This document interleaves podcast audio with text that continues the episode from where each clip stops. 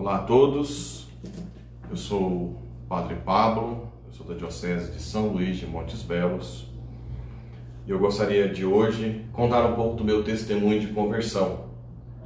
Eu era médico otorrino e depois eu resolvi largar tudo para ser sacerdote. Bem, antes eu não tinha muito conhecimento doutrinário, eu era de uma família católica, mas um catolicismo bem superficial, claro. Íamos frequentemente à missa, mas eu não tinha muito conhecimento profundo da doutrina católica. Meus pais são de classe média, puderam me dar tudo para que eu pudesse estudar. Eu nunca trabalhei na minha infância nem na adolescência. Pagaram os melhores colégios. Eu morava no interior, depois fui fazer cursinho, terminei muito jovem, Terminei com 15 anos no nível do ensino médio. Depois, em março, fiz 16. Fiz dois anos de cursinho em Goiânia. E depois entrei na Faculdade de Medicina na Federal de Uberlândia. Para ser sincero, é, como eu não tinha, como eu falei, uma conversão profunda, a escolha de medicina para um jovem de 15, 16 anos é mais por status ou pela questão financeira. Também meus pais sempre quiseram que eu tivesse um emprego estável, um emprego bom, né? Que eu pudesse realmente garantir um pouco a qualidade de vida. Fui para Uberlândia, fiquei lá seis anos, ia à missa de vez em quando, mas assim. É, tive namorada, era um namoro que não era santo, né? Mundo sabe, namorei por quatro anos, que muitos dos jovens que vão à missa não é que têm consciência de ser pecado.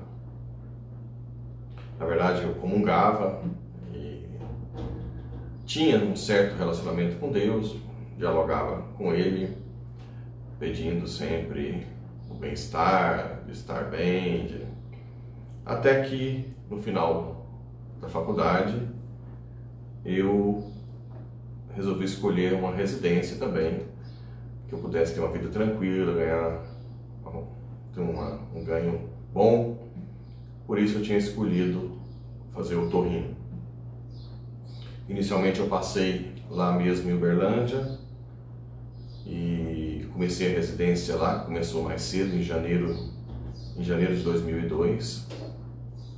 Já começou a residência e depois saíram resultados da residência em São Paulo, tinha passado do SUS, eu, eu tinha decidido continuar em Uberlândia e depois saiu do servidor estadual de São Paulo, em que era uma residência muito conhecida de otorrino, então eu fui obrigado a deixar a residência de Uberlândia e mudar para São Paulo.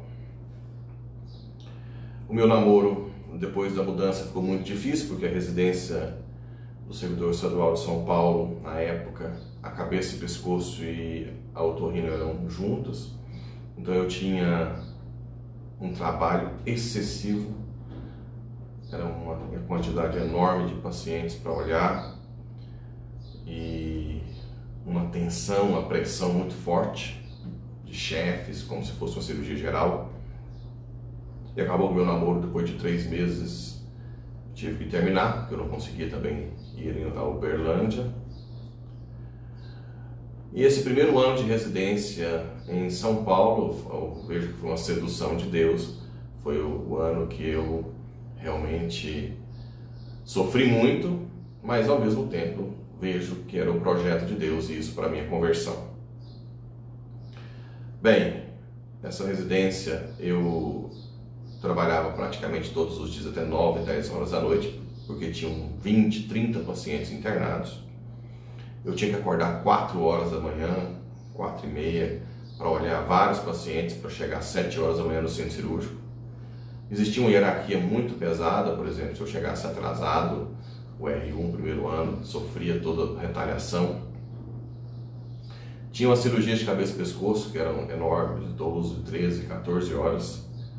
Também sempre passando fome, aquela coisa. E e o pior de tudo, para um, um, filho de papaizinho que não é acostumado a, a sofrer muitas retaliações, era a hierarquia de sempre ser alguém gritar, chamar sua atenção por qualquer coisa.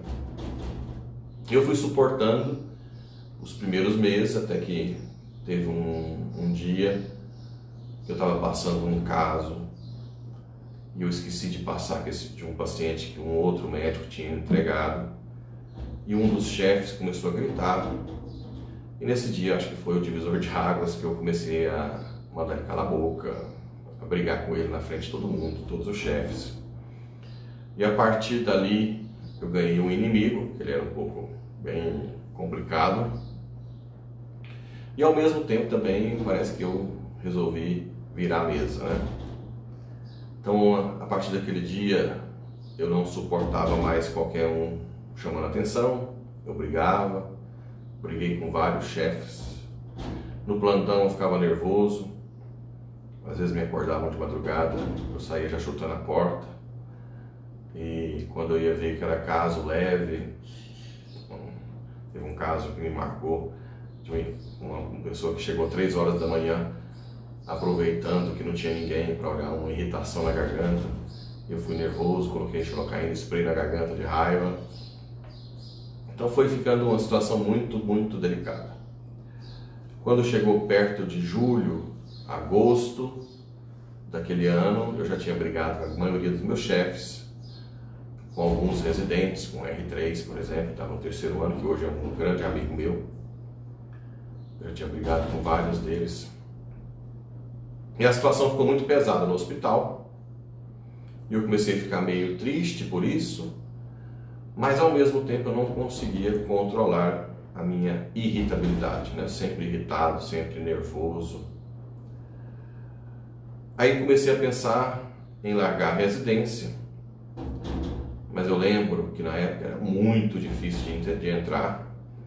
Essa residência mesmo, se eu não me engano, tinham 400 candidatos para três vagas, eu fiquei em terceiro lugar. Então eu ficava com muita, na verdade, preguiça de estudar tudo de novo para entrar numa residência. Então eu fiquei entre a, entre a preguiça de começar de novo e aquele ambiente péssimo no hospital. Eu tinha conversado com meu pai para eu largar a residência, isso já era perto de agosto, setembro. Até que um dia eu fui fazer uma prescrição de um paciente às 9 horas da noite e tinha uma residente de reumatologia católica, acho que talvez era a única cristã de verdade aqui no hospital, e que eu cumprimentava de vez em quando, mas não é que eu que eu sempre falava com ela. De repente eu me vi de frente a ela, prescrevendo, ela calada, e eu falei para ela: Olha, eu queria partilhar um negócio, ela disse o que, que é. E eu comecei a falar, olha, eu estou muito nervoso, eu não consigo me controlar, já briguei com todo mundo, eu realmente não consigo me controlar. E eu não sei mais o que fazer. Já a situação já está dramática na residência, estou pensando em largar. E ela que foi muito, muito, muito sutil e muito bom, queria me ajudar mesmo olhou para mim e disse: Olha, eu entendo o que você está passando, mas eu tenho duas coisas para te falar. Uma é que a situação da residência não vai mudar. Isso é ilusão. De um dia para o outro não mudam as coisas. Mas você pode mudar como reagir com os problemas da residência. Né? Por exemplo, se você achar um sentido no sofrimento, e o maior sentido que você pode achar é oferecer seu sofrimento para Deus e saber que Deus te recompensa com a graça dele, te dá paz. Bem, essas palavras entraram no meu coração naquele, naquele momento, mas eu confesso que eu fiquei perdido como que isso ia acontecer. E assim eu perguntei, mas como que eu faço para fazer isso? E ela me disse que conhecia alguns padres na época do Opus Dei em São Paulo poderiam me acompanhar se eu quisesse. Confesso que na hora fiquei meio, não sabia o que era esse negócio de Opus Dei, liguei, eu sou de, aqui em Goiás, para uma minha família que é mais católica, aí falaram que era realmente da igreja católica, e eu dei o sim, falei que podia marcar, E assim ela fez. Ela marcou uma, um primeiro encontro com o padre. E o padre, no primeiro encontro, começou a vasculhar toda a minha vida na questão de pecado e começou a falar muito na questão da castidade, masturbação, sem relação sexual. E na verdade, isso para mim eu não entendia por quê. Eu sempre dizia, não estou fazendo mal para ninguém, qual que é o mal disso? Toda semana ele entrava nessa questão e, e eu batia de frente. Um dia ele pegou o catecismo, me mostrou, falou que não era ele, não é a opinião pessoal dele, era o catecismo. Mas eu era sempre muito turrão, falei, não, não concordo. E aí, esse padre, muito paciencioso, eu tenho uma gratidão enorme com ele. Quando ele via que eu batia de frente, ele recuava, mudava de assunto, falava de outras coisas e marcava, remarcava para a semana seguinte. E eu lembro que todos os, toda semana eu falava: Meu Deus, vou lá brigar com esse padre de novo. Mas alguma coisa, uma força me, me fazia, me movia a encontrar com o padre novamente. Toda semana eu encontrava com ele lá. Eu saía lá da Vila, Vila Clementina, em São Paulo, ia até o Pacaembu, ele rodeava, rodeava e voltava a falar um pouco sobre a questão do pecado, da castidade, sempre entrava em conflito com ele. Até que depois de muito tempo, com muita paciência e muita sabedoria, porque esse padre era um padre muito experiente, ele chegou em mim e disse: Ok, você acha que eu estou errado? Eu disse: Eu tenho certeza, padre. Você acha que a igreja é? Eu falei, Sim, eu não concordo com a igreja nesse, nesse aspecto. Aí ele sabiamente me disse assim: Você acha que Deus erra? Eu disse: Não, Deus é Deus, né? Mesmo para um orgulhoso como eu, era difícil falar que Deus erra, né? Ele disse: Tudo bem, então agora, a partir de hoje, nós vamos fazer um trato. Você disse que eu estou errado. Sim. Mas você disse que Deus não erra. Não. Então a partir de hoje você vai pegar na minha mão ele vai fazer um, um acordo que antes de deitar, você vai ajoelhar, olhar para o céu e perguntar: Pai, quem está certo? Eu ou o Padre? E rezar três Ave Marias. Todos os, todas as noites, três Ave Marias, nessa intenção. Confesso que na hora que eu peguei na mão do padre, eu fiquei meio assustado, a gente, eu, quando a gente está meio afastado de Deus, a gente fica meio supersticioso, né? Eu fiquei com medo. Mas assim eu, tinha, eu fiz. Voltei para casa e comecei a, todos os dias antes de deitar, ajoelhar e perguntar: Pai, quem está certo? Eu ou o Padre? E rezar três Ave Marias. As coisas foram acontecendo, eu, eu não não é que eu fiz nada de especial.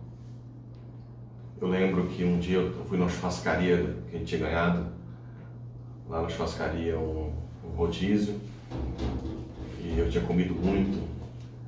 Aí quando eu deitei, lembrei que não tinha rezado, eu fui e pensei, meu Deus, tem que rezar as três Ave Marias, né? Eu fui, levantei com toda a força, Pai, quem está certo? Eu ou o Padre? e rezei mais três Ave Marias. Com o tempo, sem eu perceber, meio que inconscientemente, eu acho que o Espírito Santo foi me mudando. E eu comecei a ir nas direções espirituais e não começava, eu não batia mais de frente com o padre quando ele tocava no assunto do sexto mandamento. Eu não batia sempre de frente. E ele falou: Ué, não, não vai entrar em conflito comigo, não? No início eu falava, não, padre, eu estou meio confuso, mas eu acho que não, hoje não. E continuava a rezar as três Ave Marias e pedindo a Deus para que ele me iluminasse para saber quem estava correto, eu ou o padre. Mas passado mais algumas semanas, acho que no total de um mês, o padre perguntou novamente para mim e eu disse, padre, na verdade, parece que eu estou sentindo que eu estava errado e eu estou sentindo o desejo de, de conhecer mais a igreja. Eu lembro que eu pedi para ele para ter aula de catecismo de novo. Ele escolheu um leigo lá, consagrado, um numerário, para me dar essas aulas de catecismo toda semana. E eu comecei a lutar então para viver a vida sem pecado, né? Essa vida é, que a busca do estado de graça. Eu tinha o, hábito e a graça de confessar toda semana. E aos poucos veio no meu coração um desejo de aumentar a minha intimidade com Nossa Senhora. Nesse meio tempo eu recebi uma carta de uma tia, madrinha minha aqui de Goiás, que eu não falava com ela há algum tempo. Nessa carta ela descrevia quase tudo que eu estava vivendo. Eu fiquei muito assustado. E no final da carta ela disse que foi Nossa Senhora que revelou. E dizia que era para eu ficar tranquilo, que Deus estava no comando. Eu mostrei essa carta para um amigo meu que era o Torrino lá, que a gente partilhava o apartamento. E ele ficou meio assustado também, disse, realmente, você não falou nada com ela? Eu falei, não. E eu fui ficando cada vez mais tenso nessa questão e fui tentando, então, aprender a rezar o terço. Só que era muito difícil, eu não conseguia. Eu lembro que um dia, eu não costumo contar muito, mas já que já estou aqui partilhando tudo, um dia eu estava voltando do hospital, ouvindo rádio lá de São Paulo, normal, com música mundana mesmo. E eu fui e virei o carro na garagem do prédio, na Alameda Clementino, na, na rua Estado de Israel. E eu sempre lembrava que tinha um espelho, né? E na verdade, depois que eu fui ver que o espelho era pro, era pro porteiro, para ele poder ver o carro pelo espelho. E quando eu virei esse carro para descer da garagem, eu vi uma imagem, não sei se vocês conseguem ver, semelhante a essa, uma imagem de Nossa Senhora. Estática, uma imagem, não era Nossa Senhora falando nada, era só a imagem. Eu fiquei muito assustado, parei o carro, desci do carro, olhei para Nossa Senhora e olhei pra, achei que alguém tivesse colocado uma imagem ali e que eu estava vendo pelo espelho. Depois que eu fui ver que o espelho era atrás de mim, Aí eu entrei no carro, olhei, continuei vendo essa imagem e entrei para a garagem. Aí eu fiquei mais assustado ainda, fiquei muito nervoso, preocupado, com medo. Eu não sabia que já tinha recebido uma carta depois de uma coisa dessa.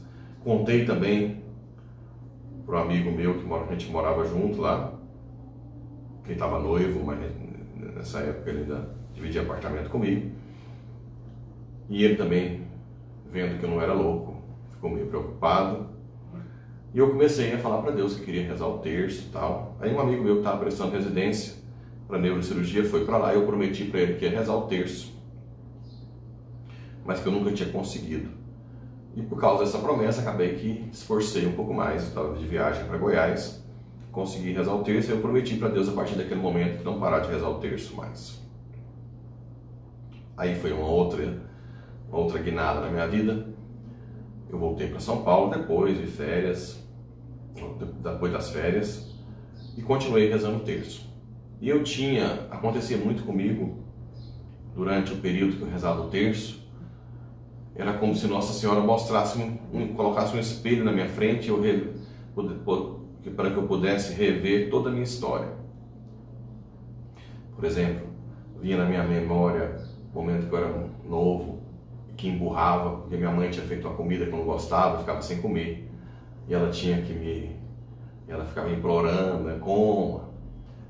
É, vinha também as meninas que eu, às vezes, cantava só para ter relação e falava para sair do ambiente. E vinha uma voz assim: todas elas eram batizadas. Você humilhou a mim, eu estava nelas, né? E eu fui me sentindo muito mal. Toda vez que eu rezava o terço, vinha essas coisas. Tudo que eu tinha feito de mal no passado. Eu comecei a ficar muito, muito contrariado. Chorava às vezes. Falava, não é possível que eu sou tão ruim. Uma vez eu rezando o terço, Uma vez eu rezando o terço veio também a questão, uma voz dizendo em quem você pensava. E depois eu, eu fui pensar, era só em mim. Sempre quis ter dinheiro, status, é, sempre imaginei que a medicina era, era o caminho mais fácil. E eu lembro que eu fiquei muito contrariado comigo mesmo, não é possível que eu sou tão ruim. E fui ficando mais e mais assim, assustado. Depois desse processo de autoconhecimento que eu tive com o terço, quando eu ia rezar o terço, Deus usou outra, outras coisas, por exemplo, a minha limitação, né? Eu ia rezar o terço, e depois vinham coisas na minha cabeça, ah, se eu ficasse doente, como é fácil ficar doente, né? acaba com tudo. É... Eu lembro que eu olhei para minha mão uma vez, eu olhei, não, se eu tivesse um acidente com esse polegar, como é que eu ia fazer cirurgia? Não tinha jeito. E para escrever, nem escrever, eu teria que escrever com a esquerda. Aí eu começava a refletir, meu Deus, eu estudei seis anos de faculdade, mais três anos de residência, um polegar pode acabar comigo desse jeito. Então, além do autoconhecimento, eu comecei a ficar com medo de tudo. Era como se Deus colocasse a consciência da minha limitação, de como eu era pequeno, como tudo poderia desabar rapidamente, com um piscar de olhos, né? Isso serviu para aumentar minha oração, pedir para Jesus me ajudar, me dar sabedoria, até que um dia, rezando o texto também, eu comecei a questionar quem é a, o que é a felicidade, quem era, quem podia ser feliz. Aí eu pensava, não, se eu tiver sucesso, dinheiro, mas depois perder um parente meu, ou se eu ficar doente, ou tudo cai por terra. Aí eu pensava, então a felicidade tem um tempo, tem um limite. Isso eu fiquei muito tempo pensando, né? Até que um dia eu atendi um paciente de 17 anos que falou que estava estudando teologia. Eu perguntei por que, que ele estava estudando teologia. Ele disse que é porque Deus, é que ele tinha curiosidade de conhecer um ser onipotente. Eu lembro que essas palavras ressoaram dentro de mim: Deus é onipotente. E eu fiquei refletindo se Deus é onipotente, por que, que não faz a gente feliz? Por que, que a gente não é feliz? E eu fui tentando muito tempo juntar as duas coisas. Aí eu lembro que eu visitei a enfermaria de oncopediatria, tem câncer em criança, e eu notava que as crianças com câncer, ela chorava quando tinha um procedimento, mas depois estava ali brincando e os pais arrasados. E aquilo me fez refletir um pouco. Falei, gente, mas que o sofrimento não tira a felicidade de todo mundo. Até que um dia eu rezando o terço, veio no meu coração que a felicidade é um dom de Deus, né? Aí eu pensei, opa, se Deus é onipotente, mas ele não pode tirar o sofrimento e a morte que foi consequência do pecado, ele pode dar a felicidade a quem ele quiser, mesmo a quem sofre e a quem está morrendo. Então isso para mim foi como se fosse uma descoberta única, né? Que a única forma da gente ser feliz é se a felicidade fosse um dom de Deus e que esse dom pode ser dado a quem sofre. Aí eu comecei a estudar as biografias dos santos, foram vários santos. Eu vi São Francisco de Assis com 44 anos lá, com dor de cabeça, morrendo e dizendo quão grande és tu, Senhor, com a irmã Sol, irmão Lua, né? dando todo aquele louvor. Eu pensei, é, ele está sofrendo, mas está feliz. E tantos outros santos que sofreram até o último instante, mas sempre glorificavam a Deus, louvavam. Foi quando eu cheguei realmente à conclusão que a felicidade vem de Deus para aqueles que se abrem a Ele. Aí eu lembro que um dia no hospital, eu fui na capela do hospital lá do servidor, me ajoelhei diante do Santíssimo e disse: a partir de hoje não me ouça mais. Faça sua vontade na minha vida, né? Não quero que o Senhor me ouça mais. Eu não presto. Eu lembro bem que eu falei, eu, não, eu descobri que eu não presto. Eu quero que o Senhor faça sua vontade na minha vida. Depois de uns dois dias, uma enfermeira, que era até protestante, me, me procurou, estava na enfermaria, ela bateu no meu ombro e disse: Você fez uma promessa para Deus, né? Eu disse: Sim, Ele, ela disse: Ele vai te cobrar um dia. Depois eu fui fazer uma cirurgia de um paciente. Ele, depois de uma semana dessa, que eu pedi para Deus fazer a vontade dele, não a minha. Eu sei que eu cheguei perto desse paciente na, na mesa de cirurgia e falei para ele: Tudo bem? Como é que vão? Tá tranquilo? Aí ele olhou para mim e disse: Estou vendo um anzol para sua boca. Eu disse: Anzol? Que é isso, rapaz? Aí ele me disse: Você já foi fisgado. Deus vai só te dar linha por muito tempo, mas depois ele vai te puxar quando você não tiver mais força. Isso foi em 2003, eu acho. 2003 ou 2004. Eu acho que foi 2003. E assim eu fui apaixonando cada vez mais pela igreja. As aulas de catecismo abriram minha cabeça. Eu lembro que eu chorava quando ouvia. Depois eu resolvi fazer um curso de Bíblia lá na paróquia Nossa Senhora da Saúde em São Paulo, lá na Vila Mariana, né? De frente ao shopping Santa Cruz. E comecei também a, a procurar outros lugares em São Paulo. Eu lembro que eu visitava a Toca de Assis, o Padre Marcelo Rossi, eu ia sempre, toda semana. É... Que um dia fui à missa no mosteiro de São Bento e vi os monges entrando, eu fiquei, meu Deus, eu queria conhecer lá dentro. Passado algumas semanas, o, o capelão do hospital me chamou para fazer um retiro lá no mosteiro de São Bento, eu fui com ele. Então eu comecei a apaixonar só que depois os anestesistas ficaram é, me questionando sobre as outras religiões. Ah, como é que você ama o catolicismo? Eu comecei a estudar outras religiões. Islamismo, o shintoísmo, confucionismo. E aquela, eu já não sei, uma luz divina. Até eu não tinha falado com o meu diretor espiritual que eu ia ler isso mas para mim ficava cada vez mais claro que a igreja verdadeira era a igreja católica. Por quê? Porque eu sempre sabia que a verdade tinha que ser universal, tinha que ter uma unidade, né? Unidade na verdade. E eu via que as outras religiões, se, Maomé logo depois, os primeiros já começaram a brigar, os xiitas, os sunitas, e não tinha uma referência de unidade e universalidade, na verdade, como temos a Igreja Católica, o Papa. Depois, estudando todos os problemas da história, todos os erros da, dos membros da igreja, eu via que, apesar daqueles erros, a igreja mantinha uma unidade. Ao contrário do protestantismo, que hoje, há um tempo atrás, eram mais de 30 mil é, seitas já, igrejas, depois da separação. Então me encantava isso na igreja. Apesar dos nossos pecados, a igreja mantinha, né? aquela indefectibilidade da igreja que foi aprender depois.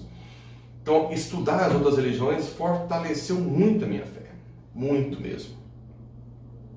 E como eu tinha aquilo no coração de querer ganhar dinheiro, rico, em São Paulo me, me deu uma, uma grande vontade de ajudar os pobres. Então, eu comecei a ajudar a Toca de Assis, das pastorais de rua. Depois eu conheci a Aliança de Misericórdia, eu ia lá na favela, na nas ruas e fiquei apaixonado por essa pastoral de rua.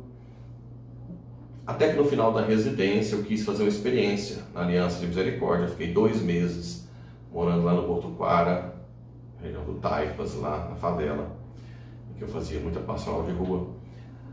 Mas eu lembro que eu tive um. um gostava muito de liturgia.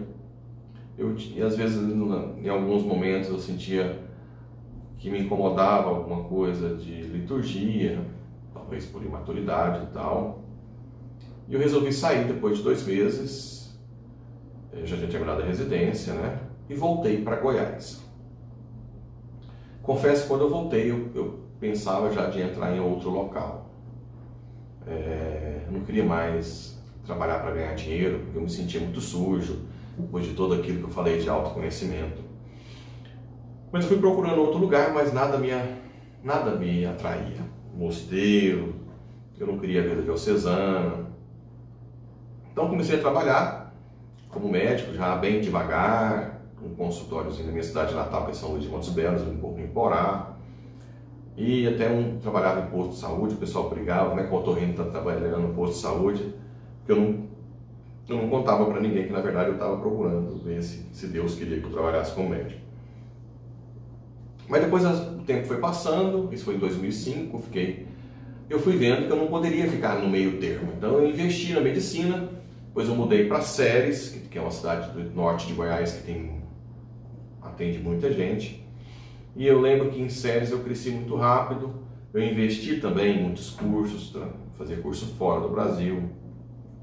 Construí um, um, um, que era amigo meu que morava em São Paulo na residência, foi para Séries, nós construímos uma, uma clínica juntos.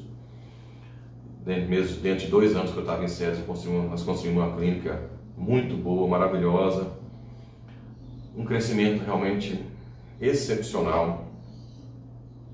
E mesmo sem querer, eu comecei a ter ganhos que eu nunca imaginava, porque antes eu sonhava de ganhar, é, sei lá, todo mundo, antes pelo menos um salário de 10 mil reais. Eu lembro que um dia, eu meditando lá, eu tinha fechado o caixa da clínica e num dia tinha dado 13 mil reais. E aquilo mexia muito comigo, falava, eu estou caminhando por onde eu não queria estar, adquirindo o que eu sonhava antes, e acabei que com isso eu fui tendo uma vida abastada também, uma casa grande, carrão, é, mas nunca perdi aquele fio condutor com Deus, porque eu ia à missa todos os dias, de 7 horas da manhã, depois eu rezava o rosário no, Santíssimo, é, todos os dias, né? E sempre pedia para Deus que ele fizesse a vontade dele. Tive algumas namoradas e realmente foi crescendo, crescendo, crescendo, até que chegou num ponto que parecia que não tinha mais volta, porque eu já dava uma clínica com oito funcionários, nove com a faturista, eram oito famílias que dependiam da gente, de mim, meu sócio. Então parecia que não tinha mais volta. Eu já tinha investido tanto, até que um dia um amigo meu, padre, que estava fazendo doutorado em Roma, me chamou para visitá-lo em Roma. E eu fui. E quando eu cheguei em Roma e vi aqueles túmulos dos santos ali, lembra que eu tinha lido as biografias antes? Eu fiquei muito chocado, né? Seria como se tivesse a prova daquelas pessoas que deram a vida por Deus. E ali reacendeu aquela chama vocacional é, quando eu fui a Assis, por exemplo, eu fiquei muito tempo meditando. Lá tem um túmulo de São Francisco e, e o sacrário, eu lembro que eu fiquei me vendo chegando velho, velho lá, casado, e São Francisco dizendo para mim: não, agora não há mais tempo, o seu tempo se esgotou. E eu fiquei com isso na cabeça, mas por que tempo, né? Quando nós voltamos para Roma, entrando na Basílica de São Pedro, encontrei com um padre que era, depois disse que era dentista, né, do Sul, é que ele me deixou mais tocado ainda. E quando eu voltei para o Brasil, eu entrei em contato lá em, Florianópolis por e-mail, me deram o contato desse padre, eu escrevi um e-mail para ele em Roma, e ele me disse uma coisa interessante, ele disse, Jesus está passando perto de você mais uma vez, comece a gritar para que ele pelo menos te veja, porque se Jesus te ver, a sua vida muda. E ele me deu um contato Veja, eu fiquei muitos anos sem ter contato com o Opus Dei, mas depois ele me deu um contato de um padre em Brasília, padre Décio, para me acompanhar. Quando eu contei toda a história para ele, ele me disse: tudo bem, cuidar de ouvido, garganta é uma coisa boa, mas se Deus te pedir algo muito maior, por exemplo, a alma. Eu lembro que eu achei interessante porque ele colocou, como todo mundo vê a medicina, tudo que a gente ganha como uma grande coisa, esse padre colocou no devido lugar, que é a maior grandiosidade é salvar uma alma. E eu disse para ele, padre, minha situação agora é muito difícil, a gente tem muitos funcionários. Eu brinquei, só se o anjo Gabriel descer e me falar que eu tenho que largar tudo. E ele falou, cuidado, que ele, ele vai descer, hein?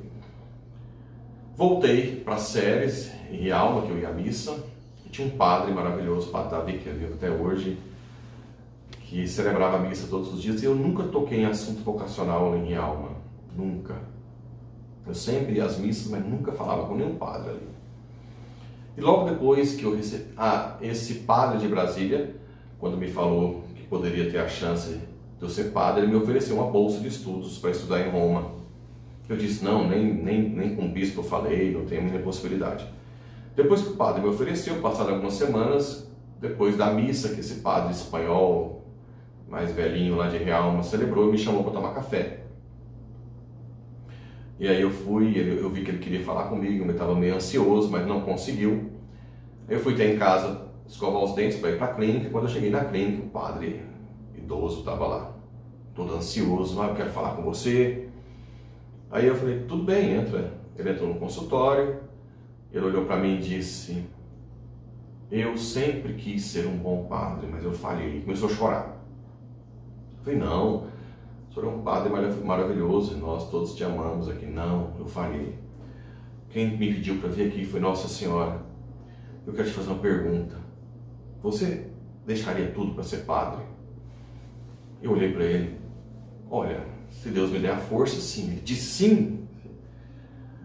E esse padre, não sei porquê, até hoje é um mistério para mim, começou a chorar e falou que ele falhou, ele queria ser um padre mais santo.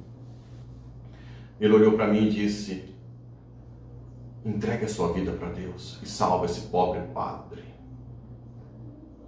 O seu sim para Deus vai ser meu voto de misericórdia. E eu fiquei muito chocado com aquela fala. É, ele saiu, eu fiquei meio até questionando Deus o que, que eu tenho a ver com a vida do padre. Mas o fato é que aquilo ficou me remoendo o dia todo.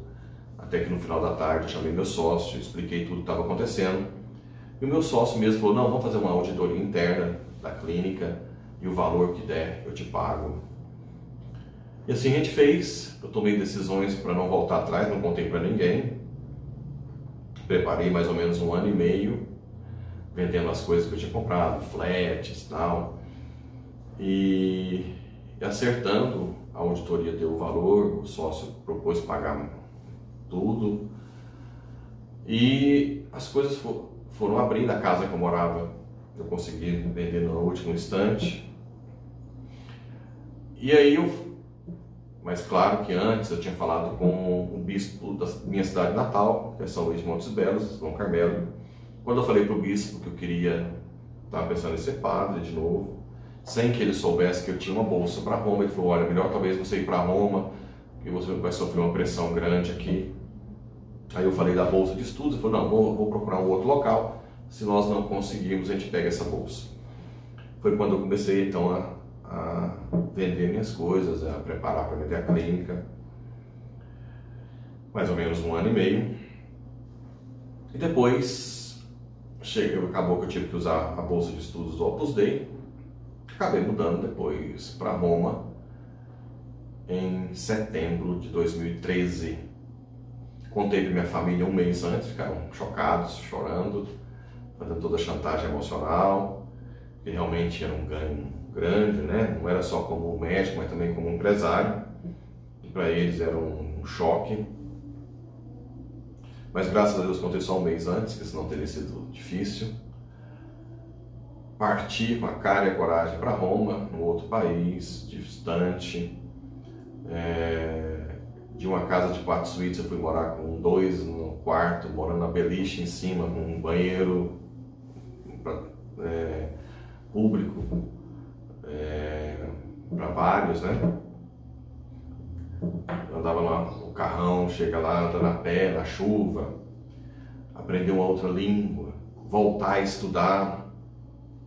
Foi muito sofrido, mas ao mesmo tempo tive contato com gente de trinta e tantos países, abri minha mente, intensifiquei minha vida de oração, sofri muito, muitas, muitas crises, assim, não vocacionais, isso é incrível, viu? Nunca tive vontade de voltar atrás, mas é crises de nervosismo, de raiva com, com coisas que você não concorda, que você vai vendo. Mas o fato é que fiz os dois anos de filosofia, três anos de teologia, acabei sendo ordenado diácono na Basílica de São Paulo, fora do, dos muros, uma uma honra para mim, no altar, que está o corpo de São Paulo. Fiz o retiro diaconal em Trefontane, nas três, nas três fontes onde ele foi decapitado. Então foi muito significativo, tanto o retiro quanto a minha ordenação. E voltei para cá em junho de 2018 e fui ordenado sacerdote em julho de 2018, aqui na Diocese de São Luís de Montes Belos. Fui enviado para uma paróquia recém-aberta, era uma capela em Porá. E estou aqui há dois anos como padre. O que dizer de uma mudança tão radical? Sofre, sofre. É difícil, é muito difícil. Mas o seu coração é dilatado, o amor que Deus te dá de uma forma tão grande. Você, você vê os corações mudarem, as pessoas se convertendo, pessoas que antes tinham depressão, hoje com alegria de servir a Deus. Eu posso dizer para vocês que eu nunca me arrependi de tudo que eu deixei para trás. Pelo contrário, quando fui contar para aquele padre idoso que eu falei que eu ia para Roma, ele me, eu esperei que ele dissesse: Nossa, parabéns, como você tem essa coragem, né? Mas ele olhou para mim e disse assim: O que aconteceu com você foi uma intervenção do alto milagrosa. E a eternidade vai ser um tempo curto para você falar obrigado para Deus. E apesar de eu ser um padre de muito pouco tempo, dois anos, eu posso dizer com toda sinceridade: o que eu faço todos os dias é agradecer a Deus por Ele ter me dado uma graça tão grande, um milagre, talvez muito maior do que cego ver, do que coxo andar, aleijado andar, um milagre de conversão, de desapego de um filho de papaizinho que sonhava ter grandes coisas e que alcançou mais do que sonhava antes. Então, se você que está me ouvindo tem dúvida vocacional, medo, não tenha medo. Dá os passos. Quando eu comecei a dar meus passos, eu não tinha força para isso. Mas quando você começa a decidir sem voltar atrás, Deus vai te carregando no colo. E eu tenho certeza que você vai ser a pessoa mais feliz do mundo, mesmo que você sofra, assim como eu sofri e sofro. Mas quem é que ama, que não sofre? Eis o mistério do amor, né? o verdadeiro amor, o da cruz. Que Deus abençoe a todos, espero que possa ter ajudado alguém de vocês e que Deus guie o caminho de vocês, para que vocês possam cada vez mais dizer o sim a esse Deus maravilhoso que nos ama e que quer precisar de nós. Um grande abraço.